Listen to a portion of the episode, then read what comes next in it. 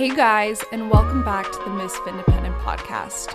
One major goal Nika and I have for this podcast is to teach people, especially women, the basics of investing. And to date, I think we've done a pretty good job. You know, we've talked a lot about the stock market, a little bit about crypto, but something we haven't covered enough is real estate.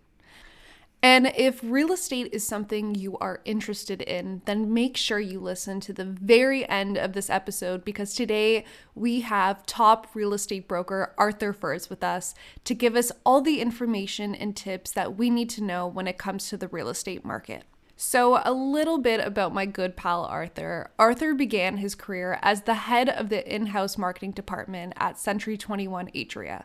And since then, he has transitioned into real estate, where he has received numerous awards, such as being named one of Century 21 Atria's youngest award winning agents in 2017, as well as he co founded the award winning Wolfpack team. His in depth understanding of marketing and sales has earned him the recognition as the go to content specialist, helping agents strategize and package their listings for success. Arthur's passion for real estate is noticeable from his energetic, knowledgeable, and detail oriented approach when working for his clients. He is an expert in the difference between all styles of homes to aid his clients in locating property that best meets their needs, providing a modern and efficient approach combined with an honest and strategic planning process. Arthur ensures his clients are informed and comfortable every step of the way. Arthur, what's up, man? Thank you so much for coming on the podcast today and taking time out of your busy schedule to come speak with us. You have such an incredible story being only 26 years old and a top agent at your brokerage. Why don't you tell us a little bit about your story and how you got into real estate and where you are today?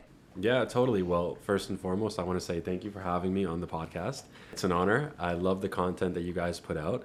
Uh, and I'm really looking forward to hearing a lot more from you guys uh, because I think that financial education is very, very important. And there's a lot of different markets to study, whether it be real estate or stocks, you know, other forms of investment. There's really a lot to learn. In regards to my story, I started real estate at a relatively young age. I was about 18 years old when I got into the industry. I began while I was studying at university in the second, I believe it was second or second, uh, third year, somewhere in there. And I was studying at Ryerson, and uh, I always had like a little passion for the real estate industry. I always wanted to learn so much coming from a family of, uh, of developers. Uh, and I was lucky enough to work at Century 21, which was an office uh, here in Richmond Hill, one of the top offices now, but back then they were a little bit more uh, low key, up and coming, I would say. And they gave me a call to work in the marketing department as kind of like a graphic designer and a trainer.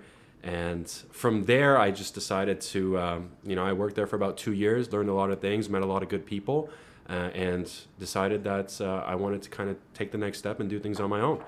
And since then, I'm fortunate enough to be surrounded by a lot of good people. A lot of my colleagues are um, top producing agents, and we created a team known as the Wolfpack team together. And since then, we've consistently ranked in the top 1% of Canada for production. We actually ranked top 21 in terms of global production for Century 21, uh, and the company actually flew us out to LA uh, last year, right before the pandemic started. So it was nice to get out uh, and do some traveling before uh, all this commotion kind of began. That's crazy. I'm so jealous. I'm glad you got some sun and a trip in before all this craziness. Thank you for sharing your story with us. As someone who isn't the most knowledgeable with real estate, I think the first thing I'd want to know is where do you see the real estate market right now? Is it a seller's market, a buyer's market? Is now even a good time to enter the market? What are your thoughts? Yeah, absolutely. I think that there are a lot of different markets, especially in the GTA. Uh, we have a, a growing population, and I think it's really important to understand that the housing market as a whole can't really be grouped into one basket. There's really a few different markets you know, particularly we have the condo market and, and the freehold housing market.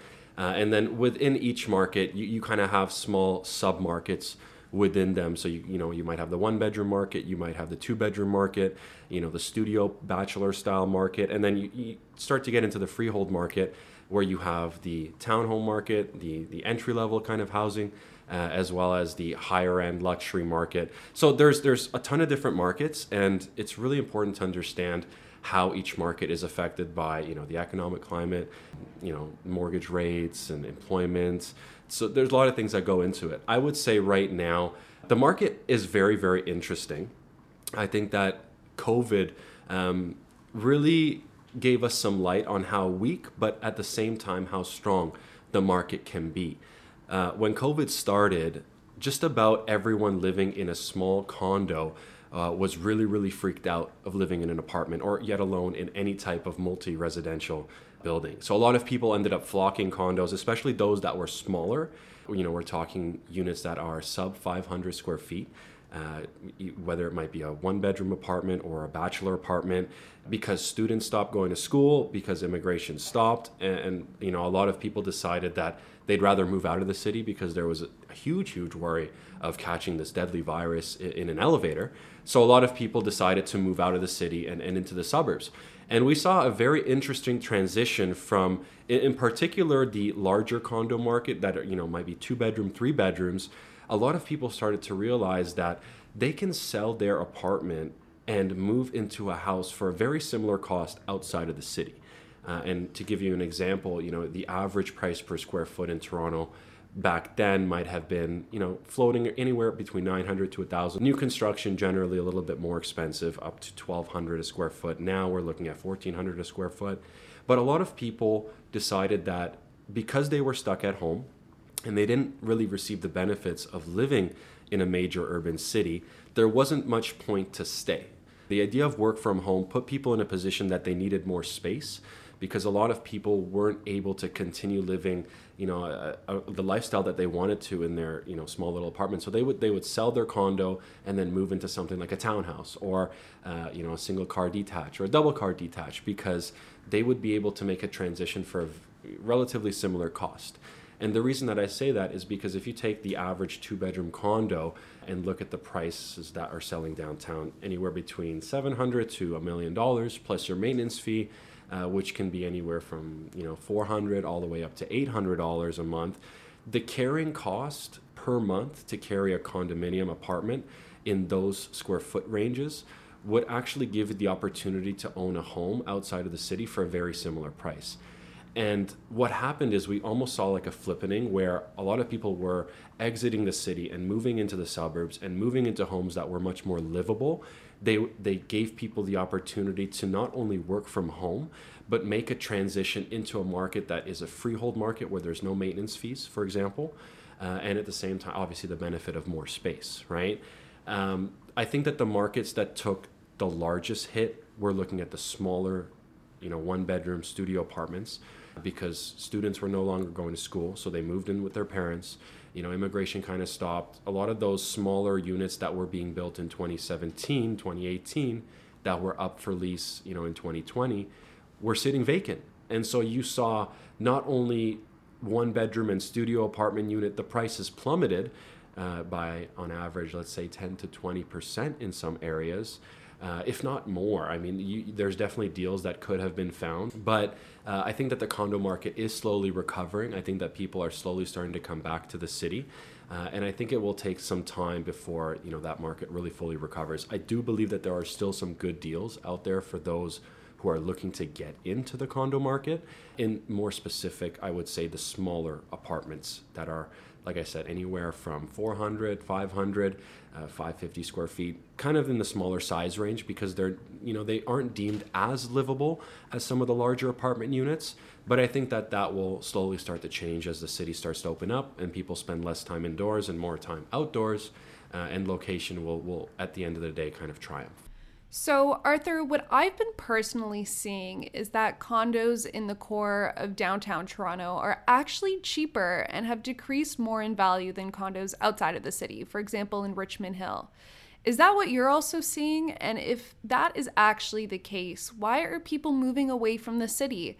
The downtown core has always been the most happening place to be, so why are we seeing the shift now?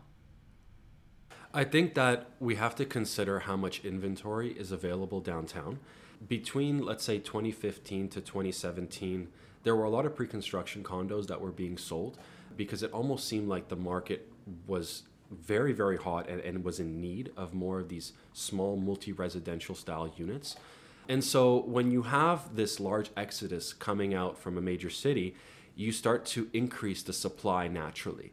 Um, and when you have a large amount of supply and not, em- not enough demand to keep up, prices tend to go down. If we're looking about the suburbs, we don't really have as much supply as we do downtown in the downtown core.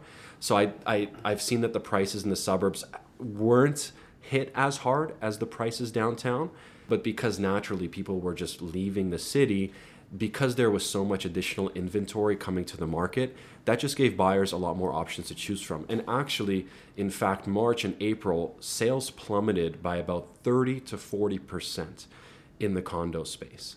So that just goes to show that because there's not enough transactions happening, there's not enough people buying apartments, and there's too many of them that are just sitting, the prices tend to go down uh, in that situation. It's, it's relatively simple when, when you look at it from a supply and demand.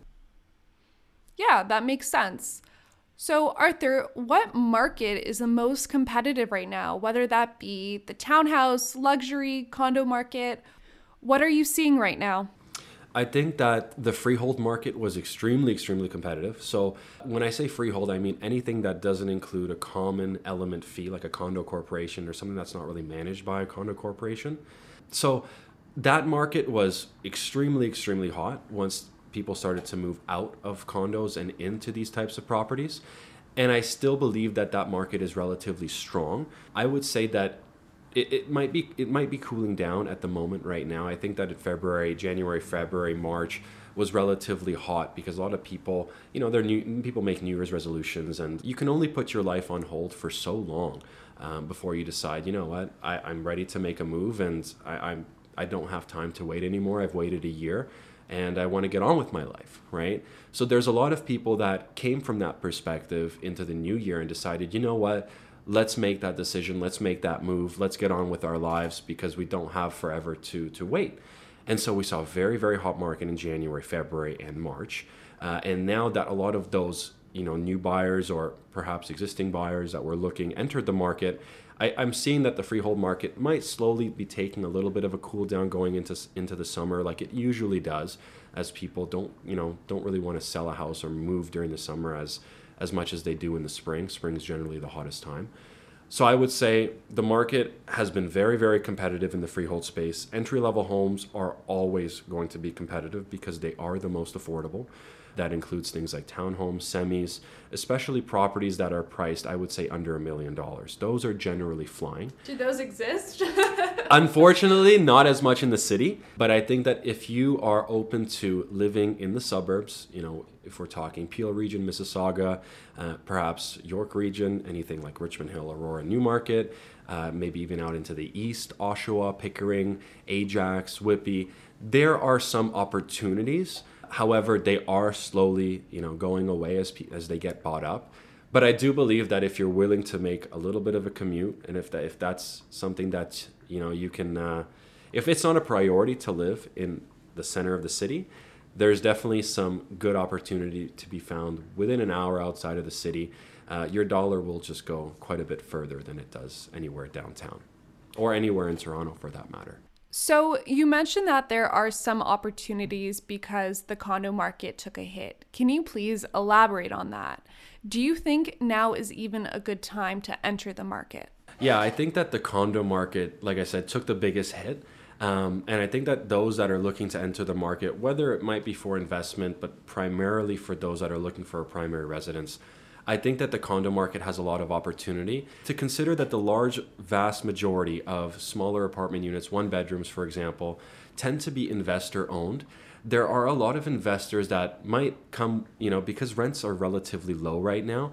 There might be a lot of investors that are, you know, looking to escape the market or maybe purchase a different type of product. Uh, and because the prices are so low right now in that sector compared to where they were pre COVID, there's a lot of opportunity in that sector for, for first time buyers, for entry level buyers to really find some good deals, especially those that want to live in a city and you know reap the benefits of, of living in the city maybe one two years down the line once things start to clear up I think that there's a lot of things to consider when buying real estate, and one of the most important things is, of course, mortgage rates. Being where we are right now in this economic climate, I think that mortgage rates are really at an all time low right now. Uh, and for those that are looking to enter the market, it's a good time to take advantage of these all time low rates, whether it be a variable or a fixed rate. I mean, you're looking at rates that are less than inflation. Anything less than 2% historically is considered extremely, extremely low. So when you really couple these factors in together, if we look at the average carrying cost per month for, say, for example, a one bedroom condo or a two bedroom condo, whatever it might be downtown, you're looking at a difference of roughly 20 to 25% less to carry that same property per month than what you would be paying pre COVID due to the reasons that, first of all, the interest rates for mortgages have dropped, but at the same time, the prices of condos have dropped in general as well. Now, I do think that, like I said, I do think that the condo market, a lot of people started to realize uh, that there was a lot of opportunity in the condo market. So, looking at the statistics, I have a feeling that November, December was more or less the bottom as far as how low prices can go. And I think that things are starting to rebound right now. So if you're looking to get into the condo market, you really want to keep an eye on where the prices are and where they're moving month over month as well as take a look at the average price per square foot in different regions. Every region in the city has its own different price point. And to really understand what good value is, you have to take a look at how much space your dollar will get you in different regions of the city. If you're particular in living in a certain pocket of the city, then you might not have as much flexibility in terms of price as you might hope for. But if you're flexible in living downtown in whatever region, so long as you have maybe subway access or uh, maybe you have a vehicle so you don't have to live dead in the center of the city, there are tons of deals going around and prices really, really vary depending on what pocket you choose to live in. For example, you know, Yorkville is going to be one of the most expensive areas to live downtown for good reasons. Uh, and then you can have areas that are on the south side of the city, such as, you know, Fort York or Liberty Village, that are very youthful in nature, you know, King West, and, and the prices are, you know, drastically different than those. You know, in, in the Yorkville area, in the Bloor area, um, you know, anything around the Dundas area, the, the prices really, really vary depending on what pocket you choose to live in. But I do think that for those considering entering the market, I do think it's a great time for first time buyers. If you're looking to get into a great rental at a great price, you know, you're looking at a difference of 20, maybe even 30%, depending on the region, of a difference in price from where it used to be pre COVID. Uh, and back then, you know, you, you were looking at one bedrooms and, and bachelor suites renting for almost $2,000. Whereas now you have them renting anywhere between 15, 16, possibly even 1700 and landlords are willing to give incentives such as you know the first month might be free uh, or negotiating on, on the rents because they don't want to leave the space empty so i, I think that a lot of opportunity for tenants uh, as an investor you really have to see through the long term and, and weather this storm out if you're looking to get into the market as an investor consider the fact that you're buying a property at a discounted price and securing it with extremely low mortgage rates but you're going to have to swallow the idea of either having that unit sit empty for some time or taking a discounted rental price in order to keep it uh, afloat. Okay, Arthur. So, what do you think about the freehold market? I think that the freehold market, you're looking at prices that are near all time highs right now. Um, like I said, there are different markets in the city. And what we tend to see is when the condo market is doing very, very well, the freehold market tends to suffer slightly. But then the pendulum tends to swing. So whenever the condo market's doing poorly, we see the freehold market uh, really, really exploding. So I think that with, within the last year, the condo market has taken a big hit. The freehold market has been absolutely on fire. Uh, you know, I'm talking 10, 15, 20. I've heard stories of 70 offers on one property, um, which is absolutely insane. So I think that if you're looking to get into the freehold market, that and what that means again is anything that doesn't include a maintenance fee. There are some properties that are parcel of tied land properties that have a small common element fee, but that just simply goes to you know maintaining the grass or cleaning the snow. Um, for the most part, freehold properties, I would say if you're looking to get in, watch the market right now, see where things go. I do have a feeling that the market is slightly cooling down right now. Uh, we don't you know, nobody can really predict what will happen. Uh, but statistically speaking, the freehold market uh, and markets in general tend to cool down a little bit in the summer. Um, so I would watch the market right now, see where prices are going. If you see a good deal, um, you know, it, good deals are always going around. So if you see a good deal, by all means, do some research and might, might be something to take advantage of. Uh, but if we're looking at the market as a whole, I think that there is some room uh, right now for prices to cool off after an extremely, extremely hot year. So, we've discussed where you see the market is currently, but where do you see the market headed? In the short term, in the long term, there's been a lot of talk about a crash coming, and I'd like to get your thoughts on that. Uh, I think that the last year has really proven the resiliency of the of the market. Um, of course, the condo market did take a really really big hit. I would I would I wouldn't necessarily consider it a crash, but I would consider it a correction.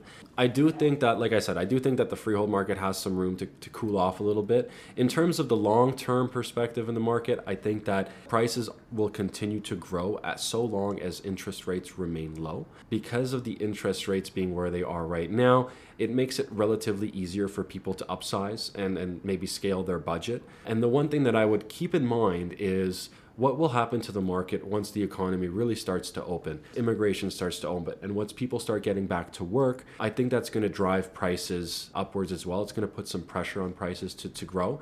In the short term, I think that we're probably going to look at a market that's going to trade somewhat flat or increasing modestly at a modest price point, depending on the type of property that you're looking for.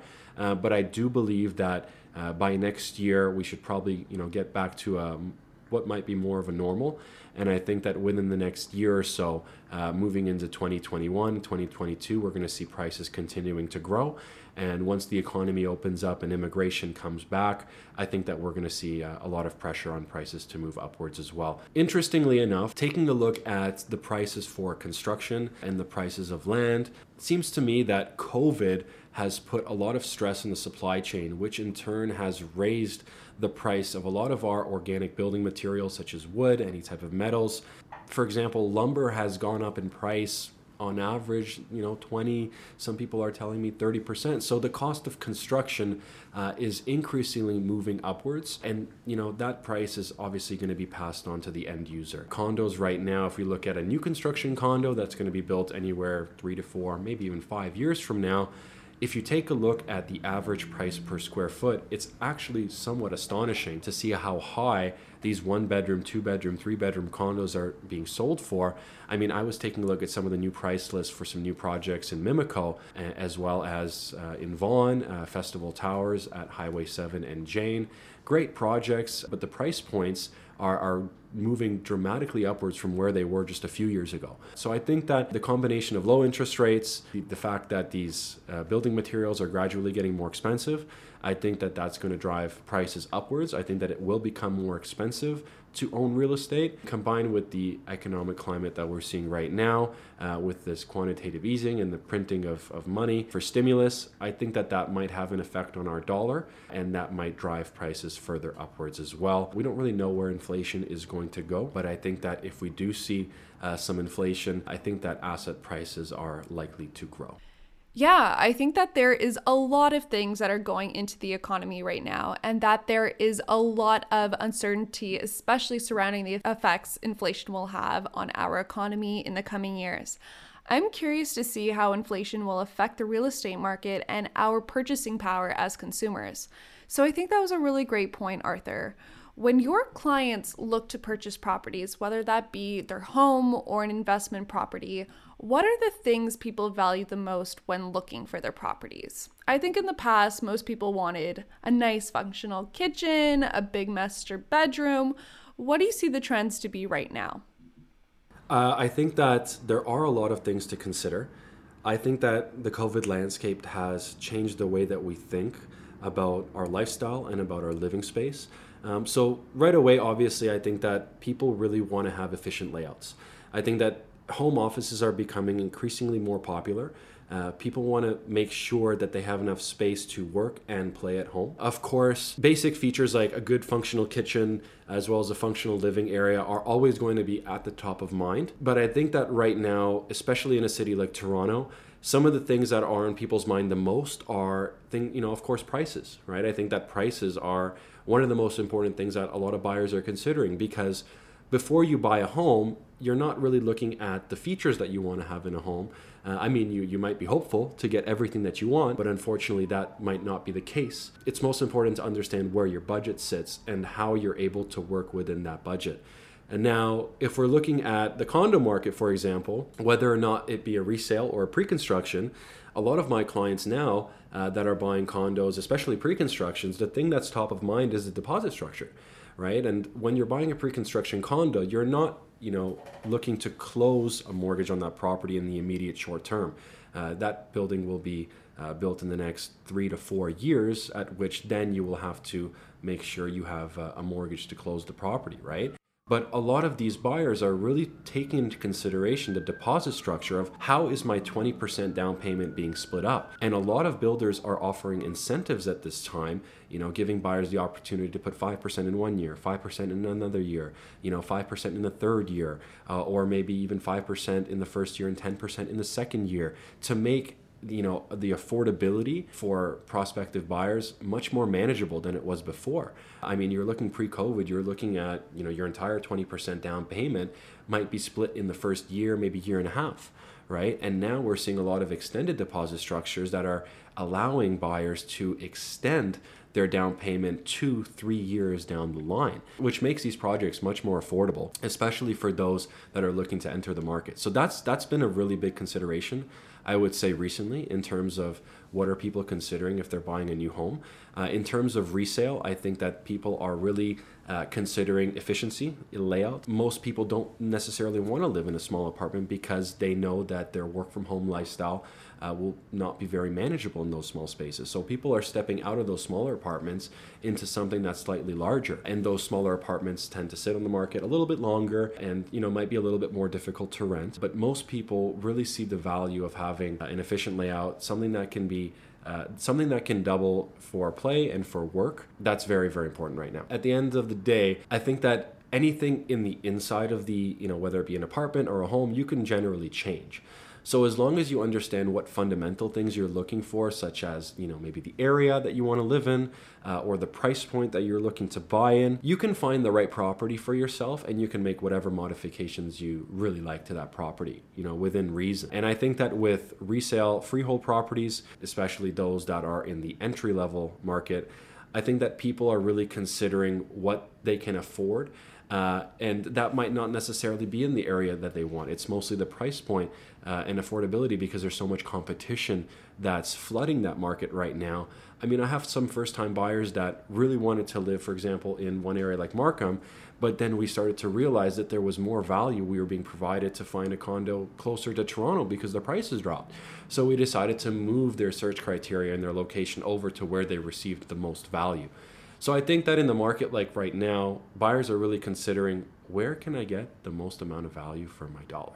In your experience as a real estate agent for a number of years, what is the average time frame it takes for your clients to find a property that is right for them? For example, let's say I'm looking to buy and move into a new home come this October. When should I start the house hunting process for this home? No, that's that's a good question. I, I don't necessarily think there's a certain timeline that you can put uh, on that. I think that every buyer is different. I have some buyers that find their dream home in two, three weeks, and then I have other clients where we're looking for a few months, right? It, it really depends. But I think that education is the most important thing. Uh, I think that if you're following the market and understand really what you're looking for, you can find what's out there relatively quickly. I would say in anywhere between three to six, even up to eight weeks you'd be able to find what you're looking for. I, I think that the most important thing is that a lot of buyers make the mistake of finding a property that they love, not trying their best to secure that property and then having some sort of remorse when they continue looking for another property, but they can't find those same qualities that they did in the first one that they loved. So that's always very, very difficult. And what I usually advise my clients is I say, listen, if you have a specific budget that you'd like to work with, know what that budget is and know what you value in a space. And as soon as you find the right property that fits your criteria, work as much as you can to secure that property if it works because you might not be as lucky to find one just like that in the future. So I would say that as long as you're ready to go in terms of your pre approvals, you understand what you're looking for, uh, you're an educated buyer, and you understand what direction the market is moving in, uh, and um, you know what kind of things are important to you i think that you can find a property relatively quickly. But i think if you're someone that needs to prepare for example there's there's people out there that might need to save a little bit more for their down payment before they can enter the market. Um, in, in that situation it's good to start perhaps researching start looking at listings you know contact an agent that you'd like to work with someone that really works well and understands you. I think that the relationship between an agent uh, and the client is really important because at the end of the day you want to work with someone that you can trust and you don't want to feel like uh, you're being kind of pushed into a corner. You want to make sure that you have a strong relationship with your realtor uh, in a way that they understand what your needs are, but at the same time, they can provide you guidance on what they believe is best for you. Because at the end of the day, you know, us agents, we see these properties coming to market all the time.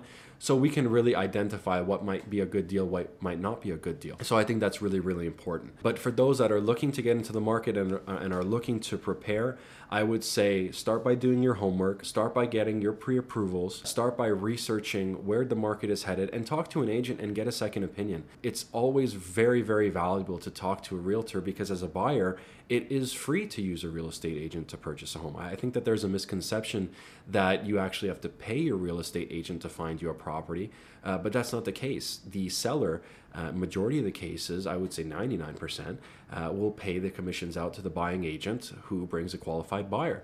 And so, why not work with a qualified professional that works in this industry if it's not going to cost you anything?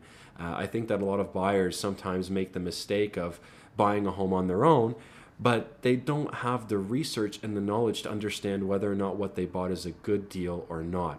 Um, I mean, I've heard stories of, of buyers going into an open house and buying a property directly from the listing agent, who in fact represents the interests of the seller, not the buyer, but the seller, uh, and they'll end up paying significantly more than what the home is worth, uh, only to find out a few years later that they overpaid for that property. So I think it's really, really important to create a good, lasting relationship with your real estate agent. Find someone that understands you, find someone that you can communicate well with, and, and really understands your needs because that will go a long, long way. So, speaking of finding a qualified real estate agent, I am fortunate enough to know you and have you as my agent. But how does someone who doesn't have an agent go about finding a great one? What are some of the things people should look for when interviewing or speaking to potential agents that they want to work with? Yeah, absolutely. The interview process is something that I do all the time with my clients, of course. Uh, whenever you're looking to meet a new realtor, or uh, you know, if uh, from my side, if I'm a real estate agent looking to meet a client, you always want to have you know that discussion with you know the, the real estate agent or the buyer whatever it might be about what their goals are and how you guys can work together. Uh, every real estate agent is very very different right? I mean you might have real estate agents that have been in the industry for 30 40 years but for those of you that are younger that are you know very tech savvy you might not find that relationship as fluid as you might like right? And so I, I think it's really really important to talk to a few agents especially agents that understand the area that you want to buy in. Sometimes people will will see a for sale sign, for example, in a neighborhood that an agent's selling in, and you know decide to talk to that agent. What I like to do is I suggest any buyer to dig deep into their agent and understand you know maybe they have some reviews online. Maybe they have some portfolio work online that you can take a look at. Um, because not all real estate agents are the same right? I mean only about 10% of agents do more than two transactions a year and what I always like to say to my clients is it's not about how long you've necessarily been in the business, it's about how many transactions you do while you're in the business. Because somebody that might be buying one or two, maybe three homes a year, sure, you can make you know a decent salary uh, or a living in that case, but you don't really have as much experience with the market because the market can move very, very quickly. And if you're not actively engaged in the market, you don't really the real estate agent might find it very difficult to guide you in those circumstances versus somebody that's actively engaged and working full time uh, they really understand the direction that the market's headed and they will understand what is best for you in a sense of what you're looking for to fit your criteria. So i think that the most important thing really make sure you can establish a strong relationship with your agent. Make sure that you know you can really give them uh, the criteria of what you're looking for and hopefully you guys can work together and create a successful relationship that will last years and years and years past uh, you know your own transaction but i think that that's really the most important thing i think that relationships go a long way because at the end of the day you're going to be working as a team you're going to be working uh, as a unit to find the right property for yourself uh, and at the end of the day, you want to make sure that you have someone that's you know easily available. There, there are some showings that I will go the night of for my clients if we really really need to see a specific type of house. Uh, you know, we don't necessarily have time to wait. So I'll call my clients and say, listen, we got to go tonight. And that might be nine o'clock at night. I mean, we've secured many homes like that, especially in a hot market. So I think that, you know, if you have an agent that's readily available, really great at communicating, and at the same time, if, if you're someone that's very tech savvy, you want to make sure that your philosophies are in line. You know, you don't want to be working with someone that is going to fax you your contracts when you're someone that prefers digital signatures, right? Because um, you're going to kind of cross paths on different things and uh, that might be a little bit of a difficult relationship to continue growing, especially if you guys aren't really on the same line. I think another thing people should look out for is the agent's portfolio of houses that they have sold or helped buy for their clients, and in what areas that agent mainly works in. Let's say you're looking to buy a townhouse. Finding a broker who has helped buy or sell tons of townhouses, especially in your desired area, adds so much credibility and shows that they know what to look for when finding you your townhouse and what a fair price to pay for that house is, or when they spot an amazing deal. So, Arthur, you have given a lot of advice to, I would say, buyers. Now, let's give some advice to people who are looking to sell their homes. So, in terms of selling your home, what advice would you give people when they're prepping their house for sale? There is a lot of different conflicting information out there. I have read that it's best to keep your house just as is so people can see themselves in your house, whereas others swear by decluttering the home, getting rid of furniture and personal knickknacks, you know, painting the walls in neutral colors and trying to make the space appear as large as possible. What do you see working best, and what is something people should avoid? Uh, I think that the most important thing is to really depersonalize your space because the one thing that you don't want people to feel when they're walking into your home is to feel like they're walking into your home, right? Although it is still your property, you don't want to give buyers the impression that they're walking into a home that might not feel like it's theirs. So the most successful sales generally, they will depersonalize the home, make it as basic as they can to show the functionality, A, of the layout, uh, and also make people feel like they're walking into something that might be like a model home, right? You, if you ever go to an open house that's staged very, very well, um, you walk into that house and you think to yourself, wait, does somebody even live here? Like, it's so clean. Like, really somebody lives like this that's kind of the feeling you want to give people. You want people to feel welcomed when they walk into the home because that's what's going to give them the vision of seeing themselves live there. In terms of prepping the property for sale i always recommend doing minor touch-ups if you can. Uh, things like paint go a long way things like lighting go a long way. If you have damaged floors depending on what type of property you're selling if it's a small condo you know consider replacing the floors because when you really think about it, the floors and the walls consist of about 80% of the space that your eyes look at, right? So if you can make a good impression on that 80%, chances are you can make a good impression on that buyer. And so with, with those things in mind, the most important thing is really just to depersonalize your space, make it nice and clean, make some touch ups as, as much as you can, and um, yeah, get rid of family photos. Nobody uh, really wants to see those kind of photos on the wall sometimes, especially things that are very personal. Uh, and at the same time, as a seller, you know, you don't want your children to be online on realtor.ca everywhere for the world to see. So get rid of those photos. Uh, maybe get some generic artwork, something abstract uh, that might really give the space color. Uh, and work with a stager if you uh, are really looking to get top dollar because stagers understand uh, the value that they deliver when staging a home. And I believe that in many instances, it is worth it to invest in a designer that be able to bring in beautiful modern furniture and really rearrange the layout the way that it's intended to be used.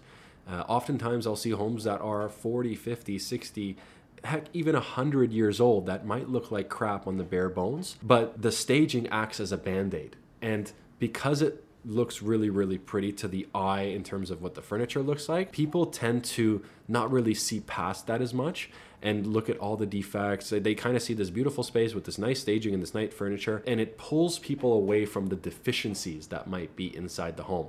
So it almost acts like a distraction. So I, I would really consider that uh, if you're looking to sell your property, by all means, maybe even consult uh, a designer. They might even be able to use your own furniture, not necessarily have to bring in a ton of different types of furniture to fill your space. They could use your own things and maybe accessorize it, but I think that that goes a long way. Um, take a look at some pictures online of how people pre- prepared their homes for sale, and that'll probably give you some inspiration. That was some really great advice. I think where I want to end off this episode is with your opinion on investing in the stock market versus the real estate market. What do you like more? Yeah, I think that there's opportunities in both markets. I think that the last two months, you know, specifically in the stock market, has been particularly interesting. Very, very volatile, of course. Uh, the Nasdaq dropped quite a bit, so I think there's a lot of good buying opportunities in the stock market right now. If you're looking to enter a position, you can definitely find some great stocks that are at you know at a discounted price right now. I mean, many stocks fell 20, 30, 40, 50%. So I think there's a lot of good opportunity, but at the same time, the stock market has become a very interesting place to invest because you're seeing a lot of companies that are breaking record earnings, but then their stock price is going down. So it, seems as though some things are a little bit upside down, and then you have stocks like GME that are going to the moon. Um, so it's very hard to explain where the best investment might be sometimes. I think that if you're looking for something very stable and very predictable, I would suggest working with the real estate market if you can do so. And I also think that it really depends on budgeting, right? I mean, if, if you can't really get into the real estate market in the position that you're in, then by all means, the stock market can be a great, great place to start investing, especially now. There's a lot of good deals going around. The only question is whether or not the stock market moving forward will be a safe and reliable place to invest in, knowing the economic climate that we are kind of living in right now. Nobody really knows what the future might hold, right? Um, and I think that the last two months really gave people a wake up call in the stock market that anything can really happen, right? And I, think me included, I, I, I mean, there's a lot of positions that I had that you know ended up dropping, unfortunately so. But that's just the nature of how the market works, right? So I think that if you're looking to get into an investment that requires little to no money, then I would consider more or less investing in stocks.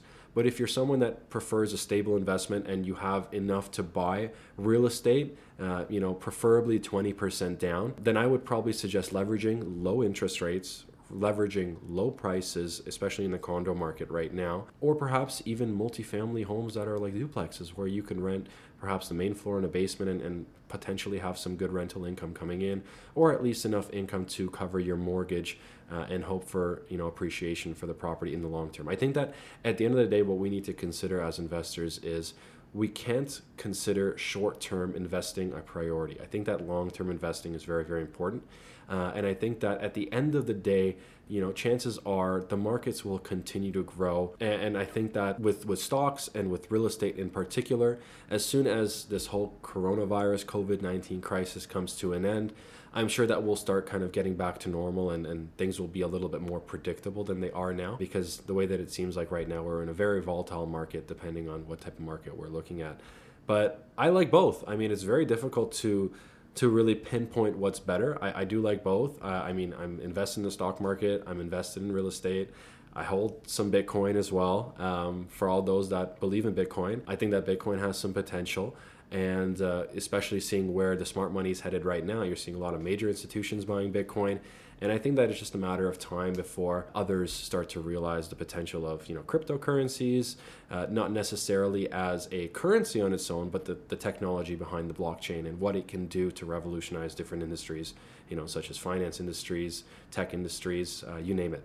So I think that I think that at the end of the day, diversification is very, very important. I think that we should aim to be as diversified as we can and not necessarily put all our eggs in, in one basket. Um, but for me personally, I think that it's very important to save and buy real estate the sooner than later. Um, because with real estate, you can always leverage your real estate. Say, for example, if you're a business owner uh, and you own a property that you have equity in, you know, you can go to the bank and maybe refinance that property and get a loan for significantly more than you would be able to just walk into without real estate, just to walk in bank and hope for a specific type of loan, right? So I think that real estate has a lot of benefits. Uh, it does have some drawbacks as well, but like any type of investor investing strategy, we always take a risk, right?